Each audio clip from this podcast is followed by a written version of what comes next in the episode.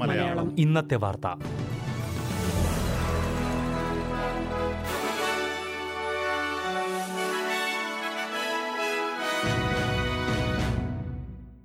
നമസ്കാരം. S B S Malayalam ഇന്നത്തെ വാർത്തയിലേക്ക് സ്വാഗതം. ഇന്ന് രണ്ടായിരത്തി ഇരുപത്തിയൊന്ന് സെപ്റ്റംബർ പതിനഞ്ച്. ഇന്നത്തെ വാർത്ത വായിക്കുന്നത് സൽവി മനീഷ്. ഉൾനാടൻ വിക്ടോറിയയിലെ ബലാറട്ട് വീണ്ടും ലോക്ക്ഡൌൺ ചെയ്തു. നാല് കോവിഡ് കേസുകൾ സ്ഥിരീകരിക്കുകയും മലിനജലത്തിൽ കോവിഡ് സാന്നിധ്യം കണ്ടെത്തുകയും ചെയ്തതോടെയാണ് പ്രദേശം വീണ്ടും ലോക്ക്ഡൌൺ ചെയ്തത്. ഇന്ന് അർദ്ധരാത്രി മുതലാണ് ലോക്ക്ഡൌൺ. ഉൾനാടൻ വിക്ടോറിയയിലെ കേസുകൾ കുറഞ്ഞതോടെ ബലാറട്ട് ഉൾപ്പെടെയുള്ള പ്രദേശങ്ങളിലെ ലോക്ക്ഡൌൺ പിൻവലിച്ചിരുന്നു. കുറഞ്ഞത് ഏഴ് ദിവസത്തേക്കാണ് ഇപ്പോൾ ലോക്ക്ഡൌൺ നടപ്പാക്കിയിരിക്കുന്നത്. അതേസമയം ലോക്ക്ഡൌണിലായിരുന്ന ഷെപ്പട്ടണിലെ നിയന്ത്രണം ഇന്ന് അർദ്ധരാത്രി അവസാനിക്കുമെന്ന് പ്രീമിയർ ഡാനിയൽ ആൻഡ്രൂസ് അറിയിച്ചു. സംസ്ഥാനത്ത് നാനൂറ്റി ഇരുപത്തിമൂന്ന് കേസുകളാണ് ഇന്ന് സ്ഥിരീകരിച്ചത്. രണ്ട് മരണങ്ങളും റിപ്പോർട്ട് ചെയ്തിട്ടുണ്ട്. അതിനിടെ മെൽബൺ നഗരത്തിൽ ലോക്ക്ഡൌൺ വിരുദ്ധ പ്രതിഷേധ പ്രകടനത്തിന് സാധ്യതയുള്ളതിനാൽ വാരാന്ത്യത്തിൽ പൊതുഗതാഗത സംവിധാനം പ്രവർത്തനം നടത്തില്ലെന്ന് സർക്കാർ അറിയിച്ചു. ശനിയാഴ്ച രാവിലെ എട്ട് മണി മുതൽ ഉച്ചയ്ക്ക് രണ്ട് മണി വരെയാണ് പൊതുഗതാഗത സംവിധാനങ്ങളുടെ പ്രവർത്തനം നിർത്തിവെക്കുന്നത്. ന്യൂ സൗത്ത് വെയിൽസിലെ ആദ്യ ഡോസ് വാക്സിനേഷൻ നിരക്ക് എൺപത് ശതമാനമായി.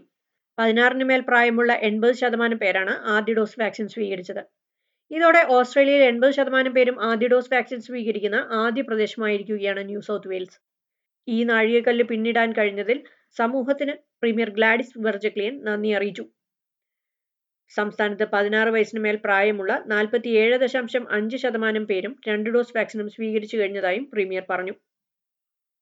അതിനിടെ സിഡ്നിയിലെ പന്ത്രണ്ട് പ്രാദേശിക കൗൺസിലുകളിൽ ഓഗസ്റ്റ് ഇരുപത്തിമൂന്ന് മുതൽ ഏർപ്പെടുത്തിയിരുന്ന കർഫ്യൂ ഇന്ന് രാത്രി അവസാനിക്കും.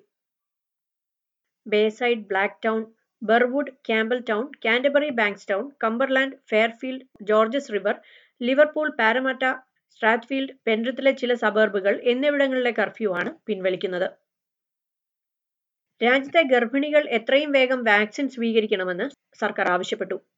സിഡ്നിയിലെ ലിവർപൂൾ ആശുപത്രിയിൽ ബേർത്തിംഗ് യൂണിറ്റ് ഡയറക്ടറായ ഡോക്ടർ ഗൗതമി ഭഗ്വനാനി അവിടെ കാണുന്ന ഹൃദയഭേദകമായ കാഴ്ചകൾ ഇന്ന് പ്രീമിയറുടെ വാർത്താ സമ്മേളനത്തിൽ അറിയിച്ചു.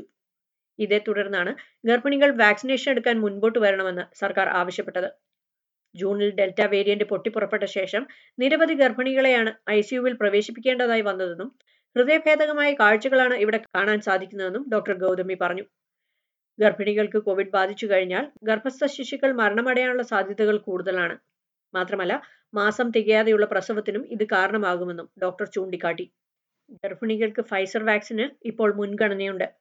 ഫൈസറും Moderna വാക്സിനുമാണ് Royal Australian and New Zealand college of obstetricians ഗർഭിണികൾക്ക് നിർദ്ദേശിക്കുന്നത്. നോർത്തേൺ ടെറിട്ടറിയിൽ രോഗം പടരാൻ സാധ്യതയുള്ള പ്രദേശങ്ങളിൽ ജോലി ചെയ്യുന്നവർക്ക് വാക്സിനേഷൻ നിർബന്ധമാക്കി. ടെറിട്ടറി അതിർത്തി നയം മാറ്റുന്നതിന് മുന്നോടിയായാണ് ഈ നടപടിയെന്ന് മുഖ്യമന്ത്രി മൈക്കിൾ ഗണർ അറിയിച്ചു.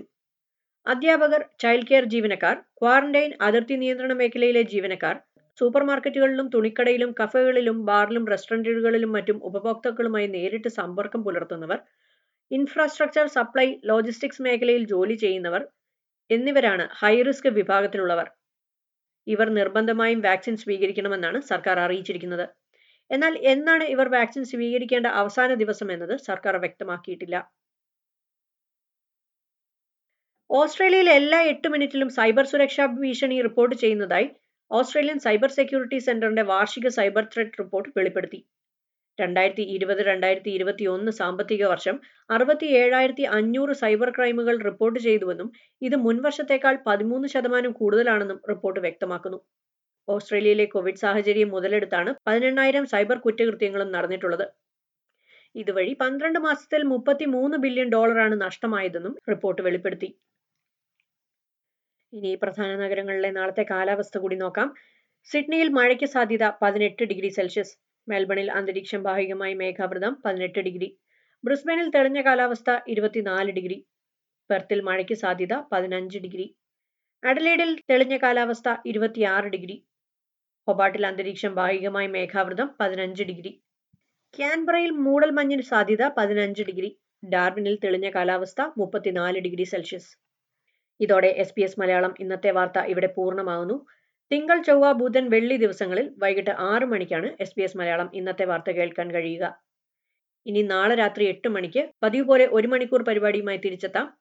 ഇന്നത്തെ വാർത്ത വായിച്ചത് സൽവി മനീഷ്.